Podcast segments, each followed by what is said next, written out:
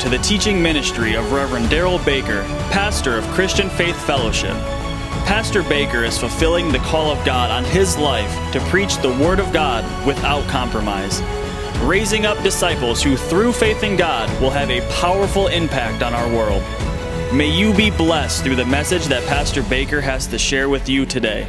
May God's very best be yours.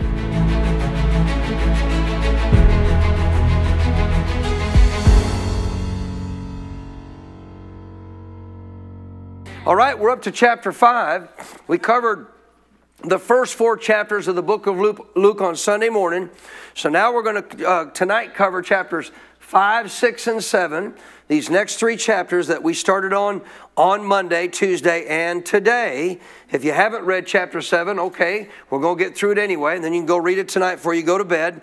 But we're going to cover these three chapters further, talking about the life of Jesus. So, as we're going through the month of December, reading a chapter a day, we will have uh, read all 24 chapters of the book, book of Luke on Christmas Eve, and then on Christmas Day, we get to come here and celebrate the birth of Jesus and finish up our series. So, what we're gleaning from primarily, primarily, is the life of Jesus. What do we learn about the life of Jesus? But we're also looking at some examples of how his life impacted others and how that can affect us. What can we learn? And obviously, I mean, we can't go through every little detail of the book of Luke. I'm just hitting highlights of things the Holy Spirit is just simply bringing to my heart to teach you on and share with you. Amen? So we're going to begin here at the very beginning of Luke chapter 5, verse 1. Luke chapter 5, verse 1. So it was as the multitude pressed about him, Jesus, to hear the word of God. Man, I wish people were, were trying to get in the door back here. I, I wish the place was so full that they were just pressing in to try to hear from the Lord, try to hear from God what God has to say to them. Well, you know, a lot of people say today, well, it ain't the same. Listen, if you're speaking the Word of God, it is. And honestly, this is something significant because these people were truly wanting to hear something from God. So here they are pressing in the multitudes to hear from him the word of God that, that he was standing by the lake of Gennesaret. Now, I've been there. I was by that area when I was in Israel. Notice this Jesus saw two boats that were standing by the lake. But the fishermen that had obviously owned the boats had gone from them and they were doing what? Now, when would they wash their nets? In the morning. They would fish overnight. And so in the mornings, because when they would fish, you know, stuff would get all in the nets, all different kinds of debris and stuff. That's what it means by cleaning their nets. They had to take them over to the water and get all this garbage and stuff off the nets that obviously had accumulated on the nets as they were throwing them out there and fishing overnight. Notice this, verse 3 Jesus himself then did what? he got into one of the boats, which was Simon's. Later, he changed his name to what? Peter. And he asked him to put out a little from the land. And he sat down and he taught the multitudes from the boat. Now, why did he do this? Natural amplification system. There's so many people around him. How many ever been anywhere where there's an ocean, you're up on the shore, and you feel that gentle breeze coming in from the ocean as the waves come in? Well, think about a person speaking. That actual breeze can carry that voice of that person on out into the multitudes, out into the congregation. So he, wanting to reach them all, knowing it would be much easier for them to hear him if he could get a little ways out on a boat, have that wind carry his voice through the, through the crowd, would be able to reach more people. So this is the reason why he did it. Verse 4 When he had stopped speaking, because this is, the importance of this story right there tells you what he said at that moment wasn't the significance of what God wanted us to see. Because if it was, we would have then heard what he had to say. But it just says when he stopped speaking, now he turns to Simon. Peter, who of course later was named Peter, launch out into the deep, let down your nets for a catch. Guess what you don't normally do at this time? Go fishing. They'd been fishing all night. What does Jesus in the eyes realize Peter's not a disciple yet? He's about to become one, but he's not a disciple yet, just a fisherman. And so, as obviously Jesus speaks to him, you launch out into the deep now and you let down your nets for a catch. Now, listen, in the eyes of Peter and them, it's like, listen, you're, you're a pretty, pretty powerful preacher, but we're the fishermen. You're the preacher, we're the fishermen. We know our job, we know what we're to do, right? But, but I guarantee you, Simon at this time, later named Peter, had enough respect to know and enough acknowledgement of some aspect of God revealing to him there's something significant about this guy, thinks, well, you know what? We'll honor the preacher. We'll honor him. But did he really? So again, notice the statement, verse four, four please. Jesus' words. This is God speaking. Say, God speaking. Launch out into the deep and let down, circle, highlight, or underline the word nets. Please. It is plural in the original Greek. You let down your nets for a catch. Five. Simon Peter answered and said to him, Master. So he is at least acknowledging that clearly this man's some form of deity in the sense of being of true acknowledgement of hierarchy or higher leadership. Notice, we toiled all night and caught nothing. In other words, you know, we kind of know what to do here. We did go fishing all night long like we normally do, and we caught nothing. This isn't the time. So I'm just kind of saying, like in that little statement, what he was saying to Jesus in his short statement, we already went out and did what we were supposed to do when we we're supposed to do it. We caught nothing. Notice this. Nevertheless, Nevertheless. underline this, please. Underline. At your word, I will let down the net. Circle or highlight the word net. Jesus did not say let down a net, he said let down your nets. So, what we have here in an initial aspect of this encounter between Simon and Jesus is some partial obedience. Right. Partial obedience. Okay, at your word, I'll let down the net. Now, why do you think Peter, come on, don't, don't fault Peter too much here. Let's just be practical when you understand the Bible. Why do you think Peter just said, I'm going to let down one net? Why do you think he did that? Let me tell you why. Because they've been over there cleaning their nets. And if we go let down the net, you know what Peter's thinking? We ain't going to catch nothing. So, what am I going to have to do? I turn right around and go clean all these nets again. Well, I won't do that. That's, that's a lot of work. I'll let down one just to, and honestly, truthfully, you know what he's about to do? He's about to encounter the miracle working power of God that happens to work all the way back to Genesis called sowing and reaping. He's about to see this miracle law affected actually in his life and work. But I guarantee he doesn't think it's going to happen, or he would have let down nets, like he said. So he just kind of appeasing him, and he goes and he lets down the net. Verse 6 When they had done this, they caught a great number of fish. Now, watch this. There was so many, their net was breaking. Now, these nets weren't small, these were big nets. Now, I guarantee you, if he would have been paying attention, now he would have actually caught more fish because he would have had nets out there gathering all these fish. Imagine this. So here's Here's Jesus in the midst of this telling him to throw down a net. Now, the minute he tells him to let nets, when the minute he tells him to go down and throw, throw down those nets, guess what that word is saying to the fish that are in the area? You better show up, boys. You get over here. You're going to take care of my boy Simon. He took care of me, the preacher. He loaned me his boat. He gave me use of his boat.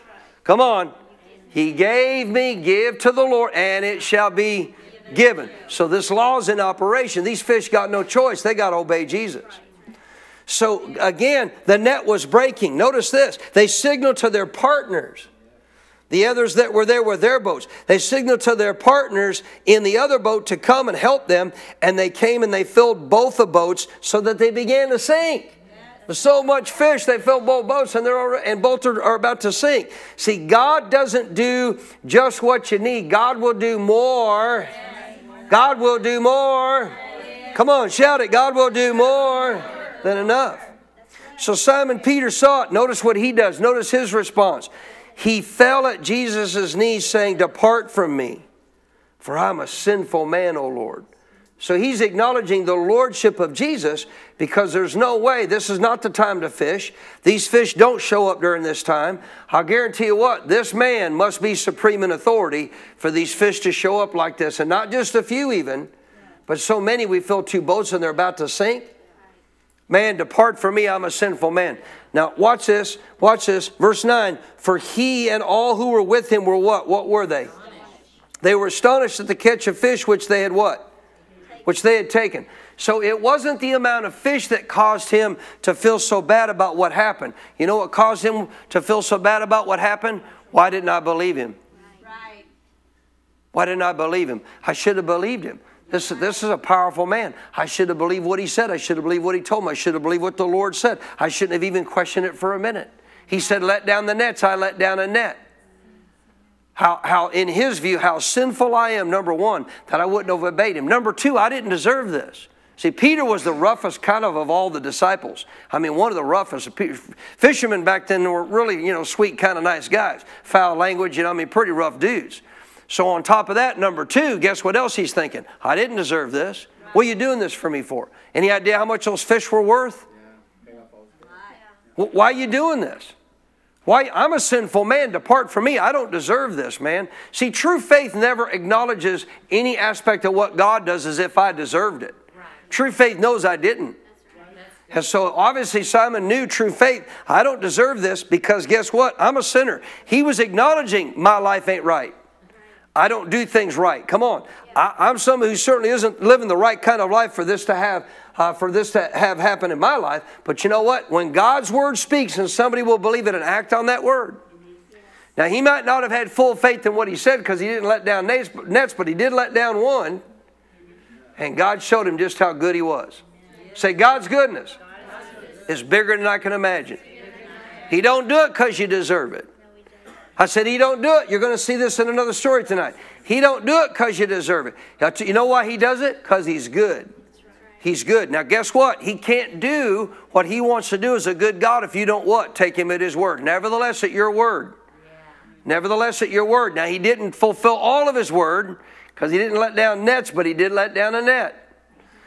So, you got to realize this is significant for me and you. You ready? Yes. You and I need to learn to let down our nets. In other words, obey God. When God tells you to give, give. When God tells you to honor something in relationship to what He tells you to do, honor it. When God tells you to go and minister to somebody and bless them, go minister to them.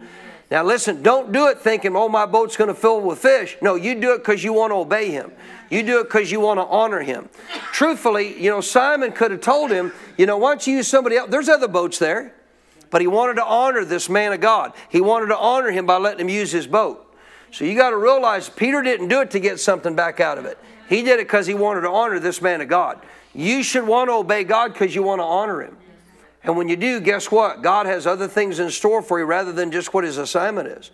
So realize God wants to help us. God wants to be good to us. And he does it why? Just because he is good. That's all there is to it. Amen? I said amen. amen. A little further down, verse 12, same chapter.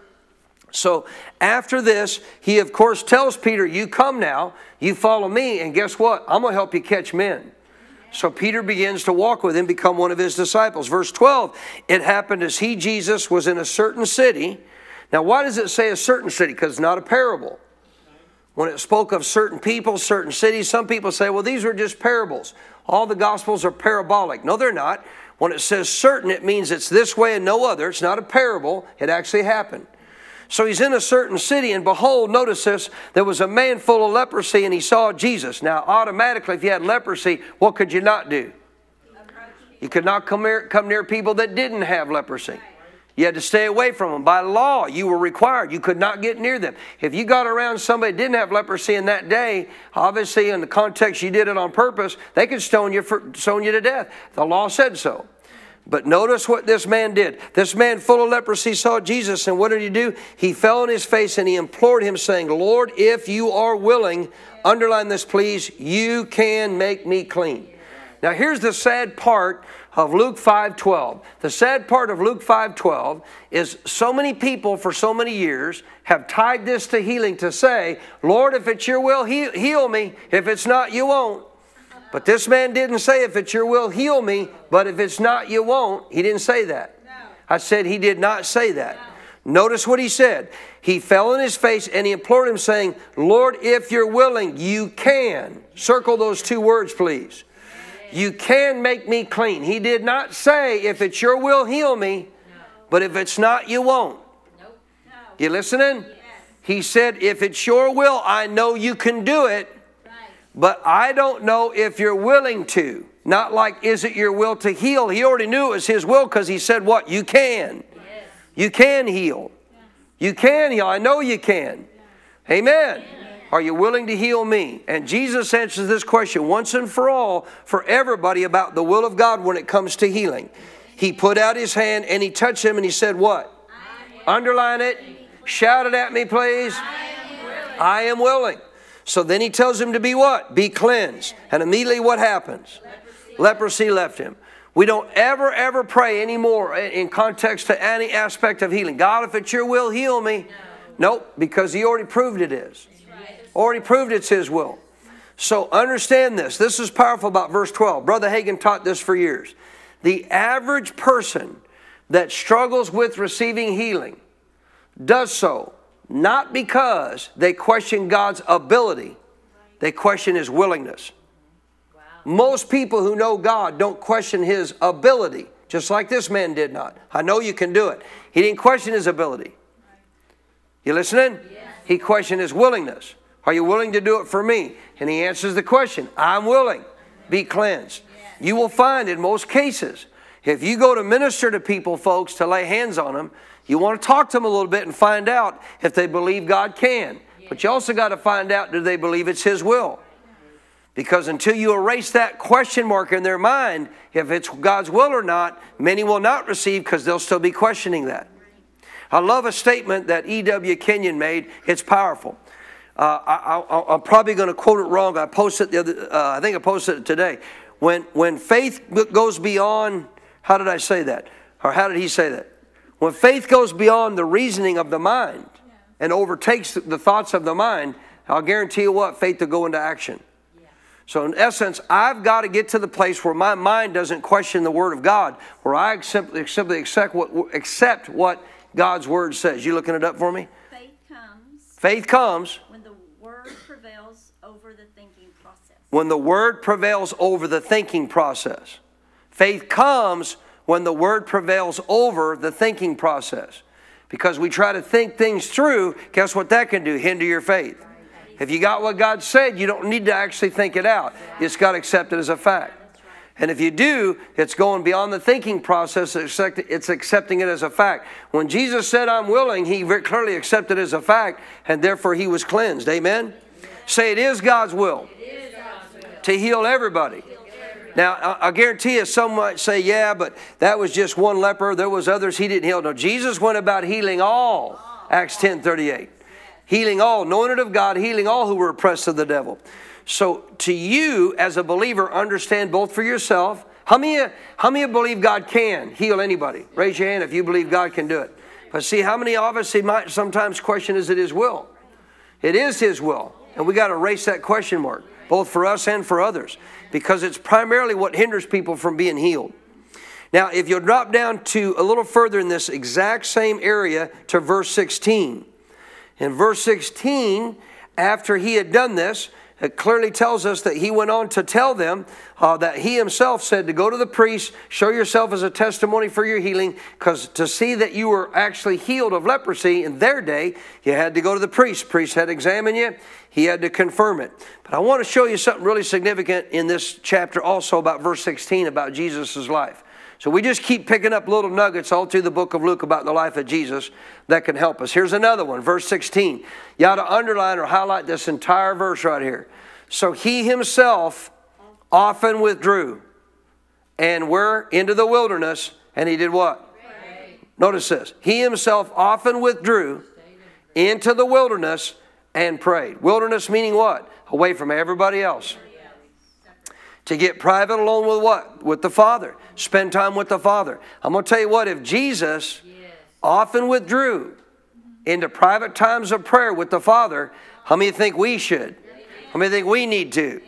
If you want to walk in the relationship to what God has for your life, nobody has for your life, guess what? You're going to have to.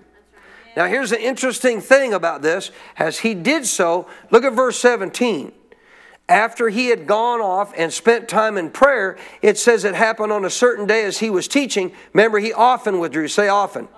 So he went and spent time in the presence of God consistently. Notice this it happened on a certain day as he was teaching that there were Pharisees and teachers of the law sitting by who had come out of every town of Galilee, uh, uh, Galilee, Judea, and Jerusalem. Underline it, and the power of the Lord was present to heal them. Underline that and then draw a line from that back up to verse 16. Do you want to know why the power of the Lord was present to heal? Because he withdrew often and spent time in the presence of God. As he spent time in the presence of God, it's the manifest presence of God that is the power of God to heal. And we can see it work far better if we spend more time with the Father, spend more time with God, because He is that very power, that very glory, His manifest presence is what obviously does that through us. Amen? So, this is a key of how you and I can walk in the same thing. Down at the bottom of the chapter, he now picks up Matthew, the tax collector, who becomes a disciple as well. And then a little further down, we're not going to get into all this, but a little further down in verse 33 of the same chapter, he gets asked as to why his disciples are not fasting. The one thing I would point out to you about that is they really didn't care, the Pharisees, whether his disciples fasted or not. They thought because they did, they were somebody great. They thought by their own works they were proving themselves to God, but they were not. Fasting is not to prove anything to God. Fasting is for you to get the flesh under so you can truly get close and, uh, in the presence of God and hear from God. Amen? But they were already close to God because they had Jesus with them right there every single day. So he goes on and talks about that in verses 33 through verses 39. So now we're going to pick up in Luke chapter 6 he goes on to talk about the very fact that he was the Lord of the Sabbath. The Sabbath was given, obviously, as a day of rest for man, and therefore was to become a time of worship as well in the day in which they lived. But they, of course, made the law, uh, excuse me, they made the Sabbath a far greater thing in the aspect of what the law said it was, of something they felt like that you could not even heal on the Sabbath which Jesus did. In the very beginning of chapter 6, he heals a man on the Sabbath, and of course, you think they would rejoice in the fact this man's now healed. No, they're all upset because, in their eyes, that's doing some type of a work on the Sabbath, which clearly healing, again, was not necessarily a work on the Sabbath, but understand they were just caught up in a religious aspect of what they were doing, not a relationship with God. He goes on to talk about later on down here in chapter 6, verse 17 how he continues to heal great multitudes of people as they came to hear, the Bible says, and to be healed. Look at verse 17, bottom part of it. Notice those who came to hear him and be healed of their diseases. So I just want to point out one thing about that. You should have that underlined or highlighted in your Bible. How do we get healed? We need to hear. We need to hear the word. Faith comes by. Faith comes by. What if I still need healing? You need to hear. You never stop hearing. So they came to hear him and be healed of their diseases. A lot of people don't get healed because they don't hear. They don't take time to listen. They don't time to take time to come feed on the Word of God or feed on it themselves. And I will guarantee you the, the context of what you said for years is true. Faith doesn't come by what you heard, faith comes by hearing. Then you start in verse 20, which we're not going to look at in detail, what is known as the Beatitudes.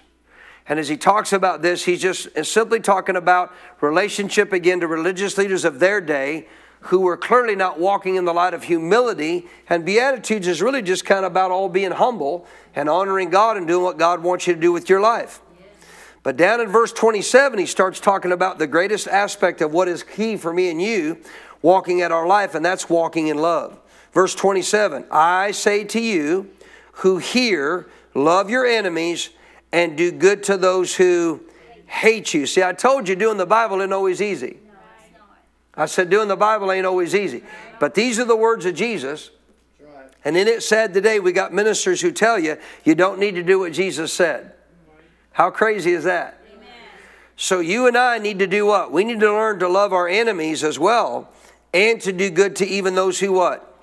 So to do good means we don't return evil for evil. What should you do for those, obviously, who are evil to you? Pray for them. As he goes on to talk about, you're to pray for them. Notice verse 28 Bless those who curse you, pray for those who spitefully use you.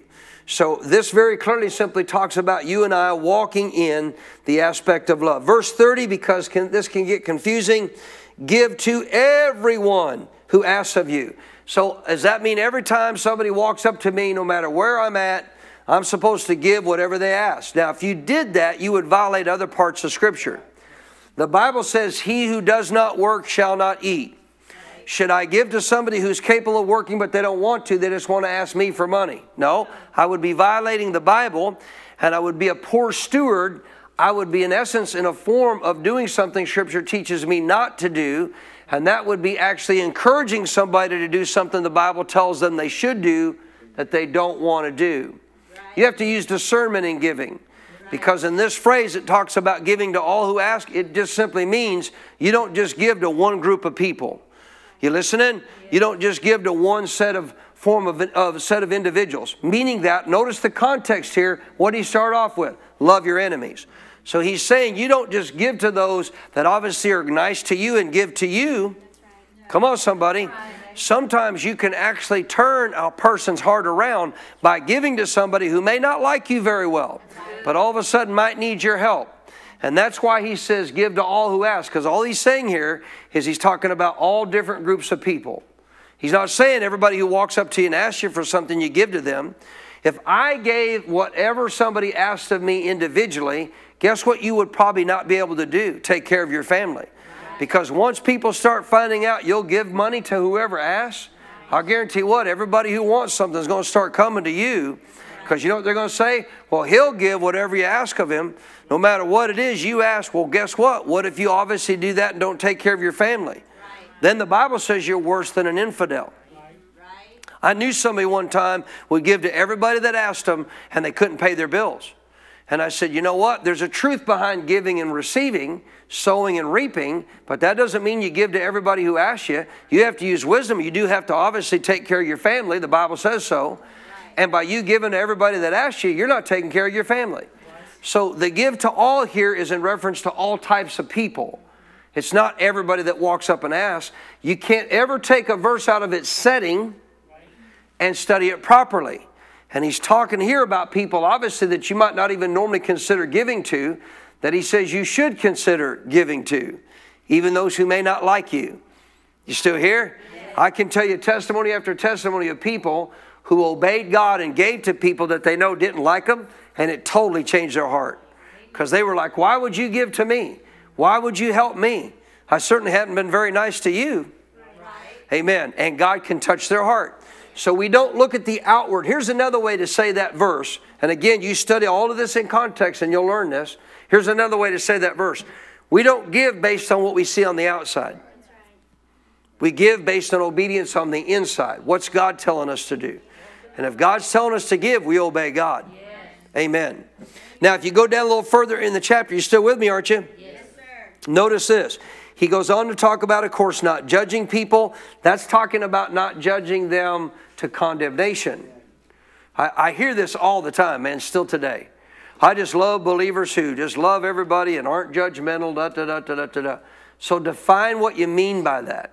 Because I'll tell you what most mean. Most mean that you don't ever bring up their sin, you don't ever talk about wrong things they do or anything like that because clearly, if you do, you're judging them. Well, number one, Jesus did it. Jesus told people to go and not sin anymore. Well, he clearly knew they were.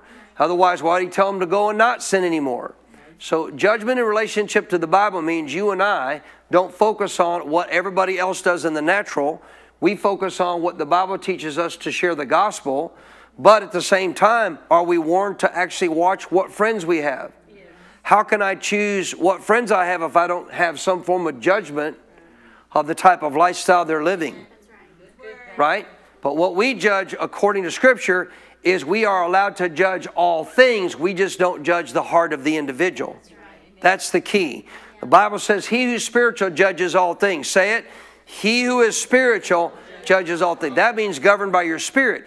If you're walking maturely by your spirit, you can judge all things. Things are not people. I could look at what you're doing, it's hurting your life. If I don't come and talk to you about it as a loving brother in the Lord, guess what? You're going to keep hurting your life. So if I don't judge that as wrong, not you, what you're doing. And this is the problem where the judgment thing comes in. You separate the person from the act. When you see what they're doing, you say that's wrong. I'm not judging you like saying you're this horrible sinner going to hell. I don't know if you are or not. No one knows the heart of a man except the man himself. So I'm not judging your heart. I'm judging what you're doing is wrong because it's wrong. But I'm not judging the individual. Amen? But I want you to see this, verse 40. You still with me? A disciple, say a disciple. So, what is a disciple really? Basic understanding of what a, of what a disciple would be. A student. Yeah. a student of somebody else, you know, wax on, wax off. Karate Kid. You know, you, you are somebody who wants to glean from somebody else, who you look at what they have the ability to do, and you want to actually learn from them how to do what they actually already know how to do. As an example for me as a bull rider, I wanted to find somebody that actually knew how to do this and become a student, learn from them. Now, to do that, I couldn't come to them and act like I know more than they. I had to come to them with an absolute heart open to receive anything they said, no matter how hard it seemed. Right? If I want to get to the place where they are, I have to be willing to be submissive, teachable, get rid of pride, and let them tell me whatever they need to, and accept it and apply it. If I do, what do I do? I become like them. I then get to experience the same kind of results. So notice uh, Luke 6:40, a disciple is not above his teacher.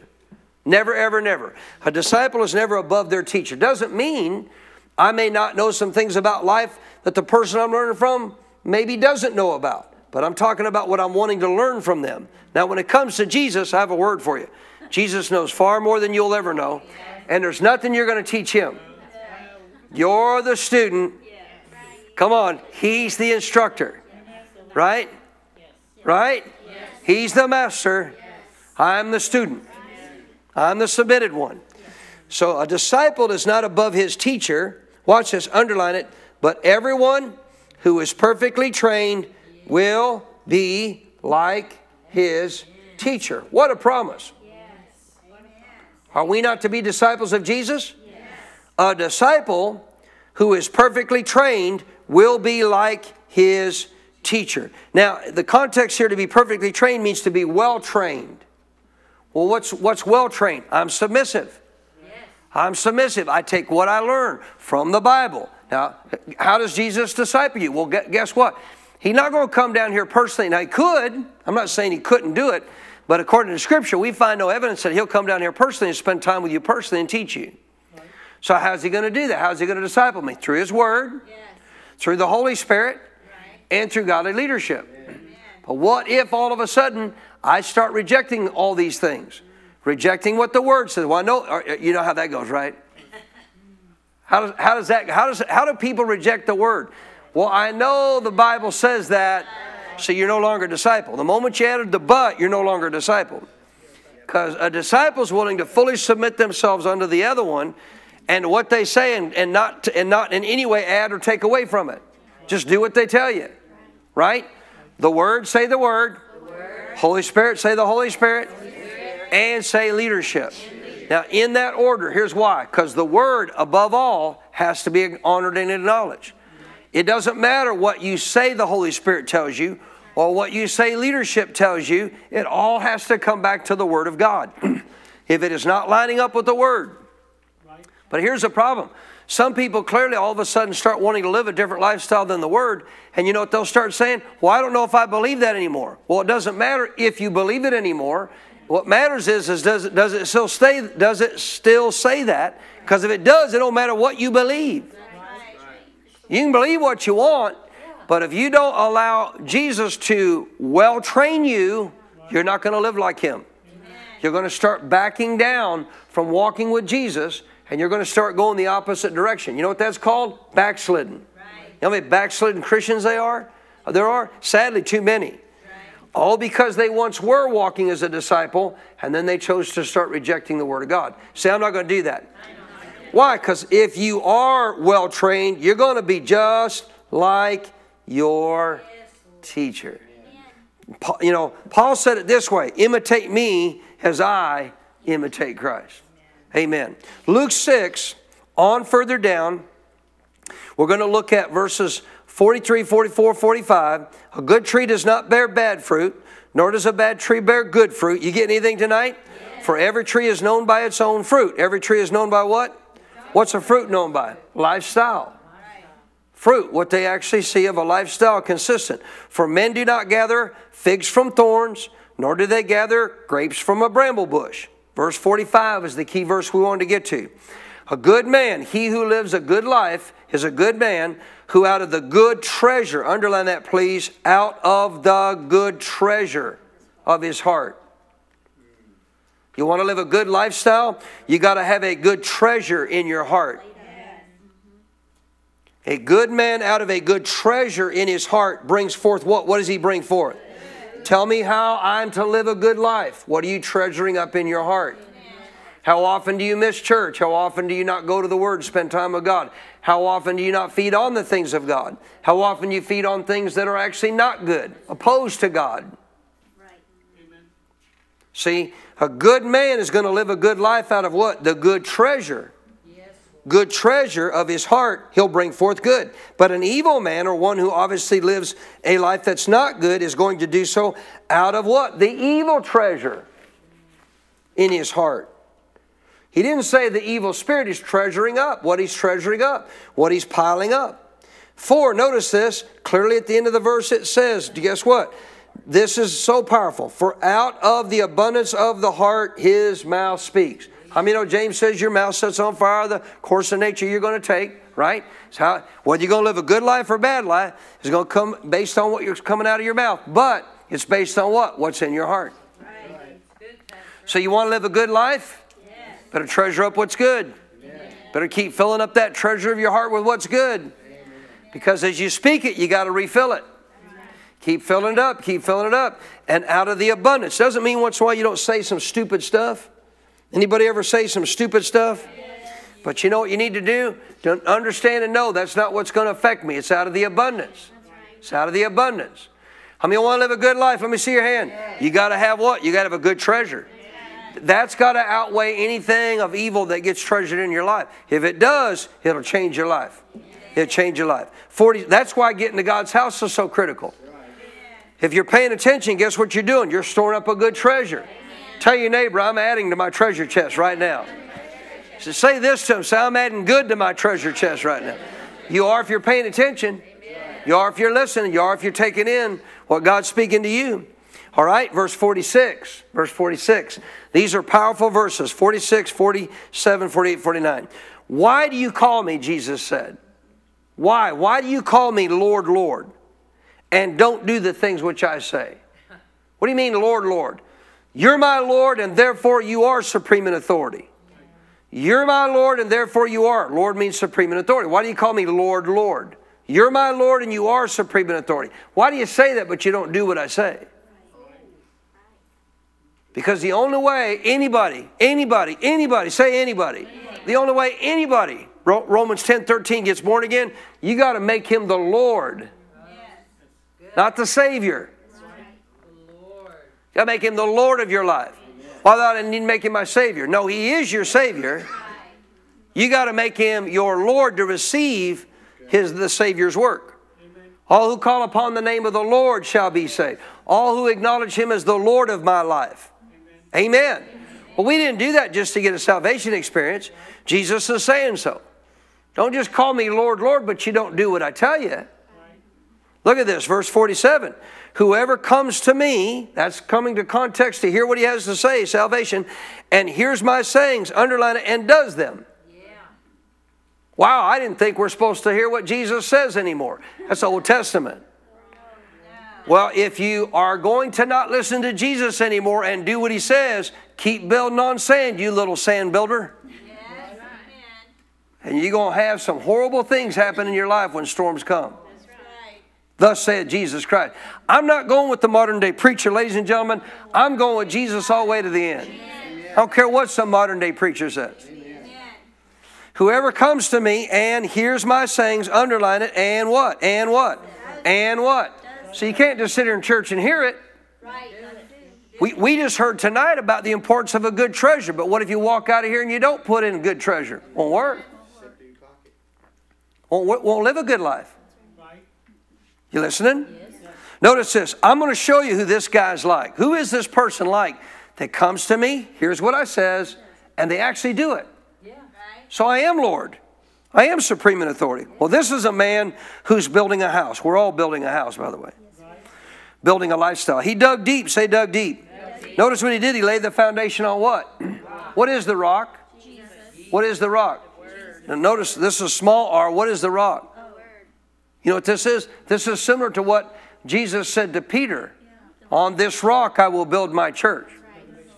What's the rock? You, see, a lot of people miss this. This is powerful. Let me, let me go off onto this little rabbit trail for a minute. Do you remember when actually Jesus asked the disciples, Who do men say that I am? Right?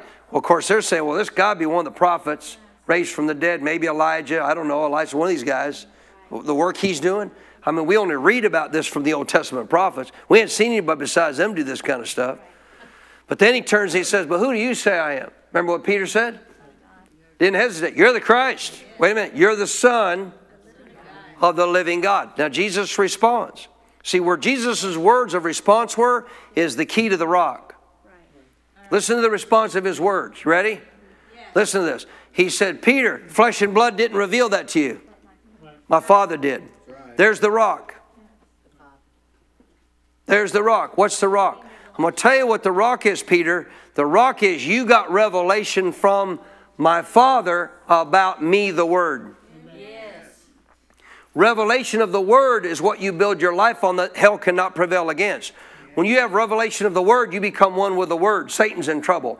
Because the moment you become one with the Word, knowing the name of Jesus has power, you're going to, you're going to whip his tail. The moment you come into revelation that healing belongs to you, sickness and disease is gone. See, it's revelation of the Word. The rock is not the Father, the rock is not Jesus, the rock is revelation. You didn't learn this on your own, Peter. You didn't get this by flesh and blood. You got this from my Father. How do you get something from the Father? Revelation. He revealed it to you. How did you do that? He'd had to done it by obviously the way of His Spirit because God's a Spirit. You listening? This isn't something you just God stored up in your head. Somehow God revealed this to your inner man. Even fallen, He revealed it to you. You listening? And then Jesus said, and on this rock. So, see, everybody jumps past what Jesus said. Well, the rock is Christ. No, that's who He is. He is Christ. He's the Christ. He's the Messiah. He's the anointed one. He is the Son of God. That's not what he's going to build his church on. He's going to build his church on people getting revelation that he's the Son of God. If you have no revelation he's the Son of God, you can't be born again. And revelation of what God speaks to you about him, the Word. He is the Word. He is the Word. And when you get revelation from God about the Word, anything at all, Amen. guess what? In that area that you have revelation, hell is defeated. I mean, hell is already defeated, but you know what I'm saying? The gates of hell. Why do the when when somebody dies of a disease or sickness? I'm sorry, but their body got defeated by the gates of hell. That's a work of Satan. It's a work of Satan. I'm glad they're in heaven. But they shouldn't have been defeated by any disease or sickness. No. Should they? No. Where did sickness and disease come from? Satan brought it. Well, guess what? The context of the gates of hell are. It's talking about the authority of Satan. Right. We should not be defeated by anything that comes from Satan. Amen. Amen. Are you still here? Yes. What should we be doing? Walking in victory over it. Why are Christians not? They don't have revelation. Healing's theirs. They don't have revelation that I'm the blessed of the Lord. They don't have revelation, God's my source. Amen. Amen. And it doesn't matter what I face. God's my source. Praise God. I know by the authority given to me how to exercise that authority in this earth and get what I need. If I don't have revelation, guess what the sons of Sceva didn't have when that demon messed with them? They didn't have revelation who Jesus was. But guess who did? Paul did. And those demons knew it. They got their tail kicked. And guess what they didn't do? They didn't mess with Paul anymore. The gates of hell will not prevail against those who get revelation of the word. Can you say amen? amen? And this is why he tells you here you can't just hear my sayings, you got to do them. You got to put application to them, and as you as you begin to develop an understanding and get revelation of the word and act upon it, you're digging deep, and now you're you got a foundation on the rock, man. Notice, and when the flood arose, the stream beat vehemently against the house, verse 48, and notice, could not shake it. Underline it. It could not shake it. Why? For it was founded on the rock. You know another phrase, for the Greek language for the word founded? It was well built. That house was well built. So if you come to Jesus, you hear the word, you put application, revelation's going to come. You are building on a rock. You listening? Because you're acting on the word, faith will come, revelation will rise, faith without works is dead. You're founded on a rock. Verse 49. But how about he who heard and did nothing with what he heard? It's like a man who built on the earth without a foundation, against which the stream beat vehemently, and immediately it fell, and the ruin of that house was great. Say it doesn't have to be that way. What do we need to do? Come to Jesus, hear what he says, apply it in our life. The more we do, revelation will come. Chapter 7, you still with me? We're going to look at one more story here in chapter 7 for all of chapter 7 because there's a lot that could be covered. We're just going to cover the first 10 verses of chapter 7. Notice this, this is powerful. When he, Jesus, concluded all his sayings in the hearing of the people, he entered Capernaum. There was a certain centurion. So, once again, certain, we know this isn't a parable. A centurion was what? That was a, a Roman soldier who had, in most cases, around 100 men under his employ. In other words, he was a, a, a, sergeant of arms over them or some form of category of authority over them, had 100 men under him uh, to, to be able to go and do war, to go and do battle. So this certain centurion had a servant, say servant. The servant was dear to him, and he was sick and he was ready to die. Verse 3. So when he heard about Jesus, underline it, come on. When he heard about Jesus, what do people need to uh, what need, need what do people need to hear about when they're around you, Jesus? Jesus. Come on. What do people need to hear about when they're around you, Jesus? Jesus. So when they heard about obviously somebody been talking about him or he wouldn't have heard about him. So when he heard about Jesus, he sent elders of the Jews to him, pleading with him to come and heal his servant. Now, the other accounts of the Gospels said that he went. So, which is it? It's this account. He didn't actually go. In their day, if you sent somebody to go on your behalf, in their day, it was the same as if you were there. So, somebody else giving an account of that would actually say, Well, you were there, because in their eyes, it's just like you're there. Same thing. But in fact, he sent others on his behalf. He never did go to Jesus face to face. Think of that. He actually just sent those who represented, obviously, him who were actually Jews. Verse 4 When they came to Jesus, they begged him earnestly, saying that the one for whom he should do this was what? Deserving. They said that on their own.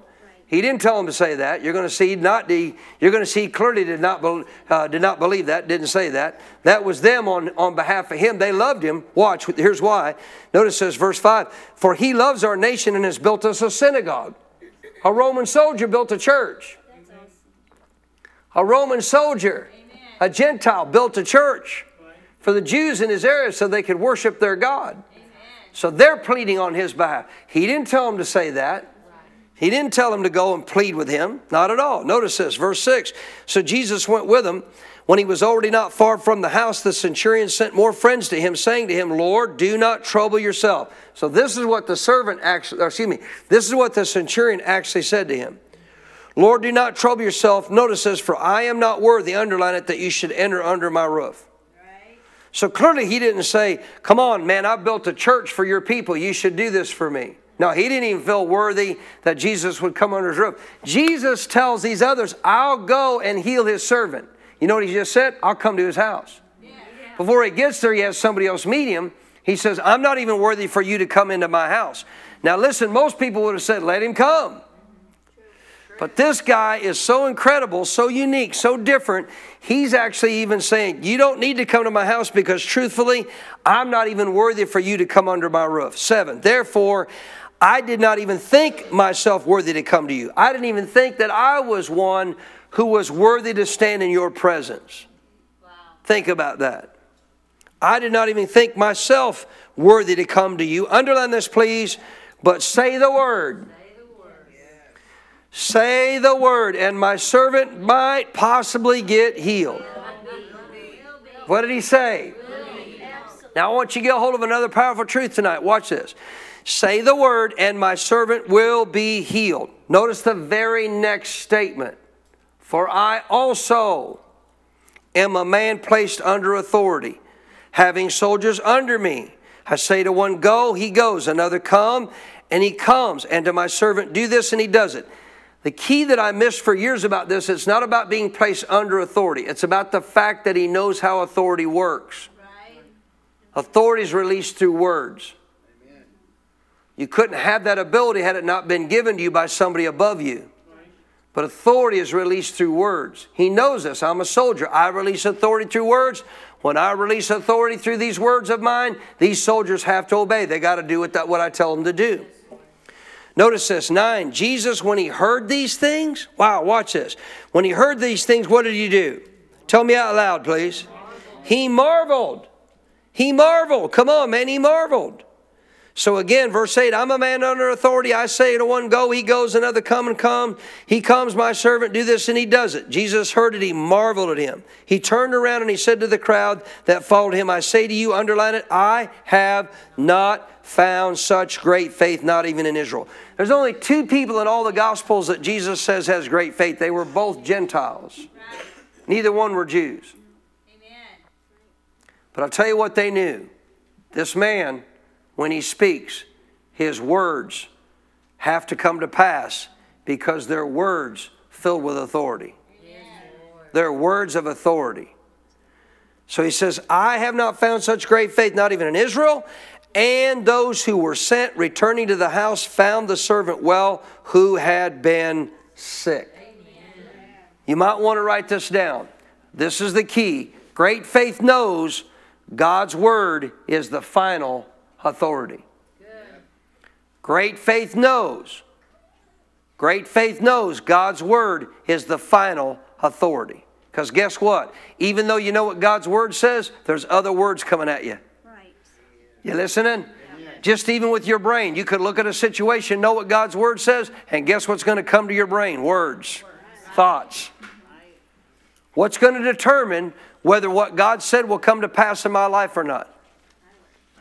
What's going to determine whether what God's word said will come to pass or not? Do I take His word as final authority? That's the key. That's the key. He took what Jesus said as final authority. That's all he needed. Doesn't matter what anybody else says about my servant. Doesn't matter what even my servant says. Doesn't matter what the situation looks like or my brain thinks or what obviously is coming at my mind thinking this servant's going to die. All I know is if I've got his word, that's final authority. You know what that means? It is settled. It is done. Period. I don't care what my body says. I don't care what my brain says. I don't care what demons say. I don't care what my mom says. I don't care what my dad says. I don't care what my siblings say. I don't care what my family says. I don't care what anybody else in the context of this world says. I don't care what demons try to say. I don't care what the president says. I don't care what the vice president says. I don't care what anybody else says. If I've got what God says, I have final authority. But until you come to that place to know God's word is final authority. How come this man had great faith? Say it. He knew God's word was final authority. Say it. He knew God's word was final authority. He knew all I got to do is have your word. That's it. That's the final authority. That's all I need. It's, it's more than just understanding, believing God's word. Because if you say that's final authority, guess what? You ain't taking anything else but what God said has final authority. That's all I need right there. That's all I need. If I got what he said, that's all I need. As far as I'm concerned, guess what? It's a done deal because his word's final authority in my life. That, that takes, ladies and gentlemen, becoming one with the word for us as believers.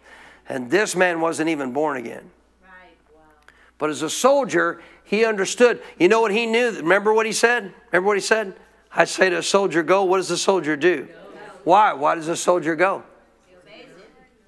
Why does the soldier go? My word to that soldier is final authority. Doesn't matter what anybody else tells him. If I say go, I don't care if 50 of his buddies tell him not to go.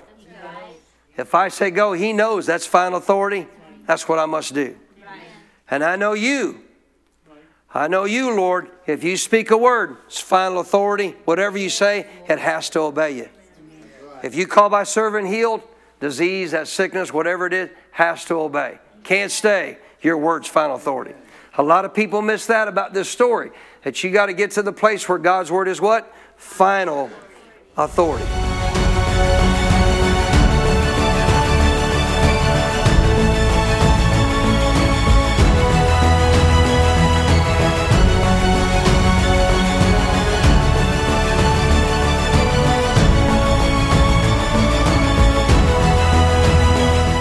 We pray that you are blessed by the message Pastor Baker shared with you today.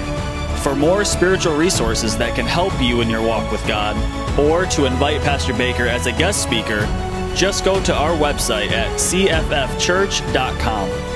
You will find additional teachings by video, audio, and printed resources that will be a blessing to you. May God's very best be yours.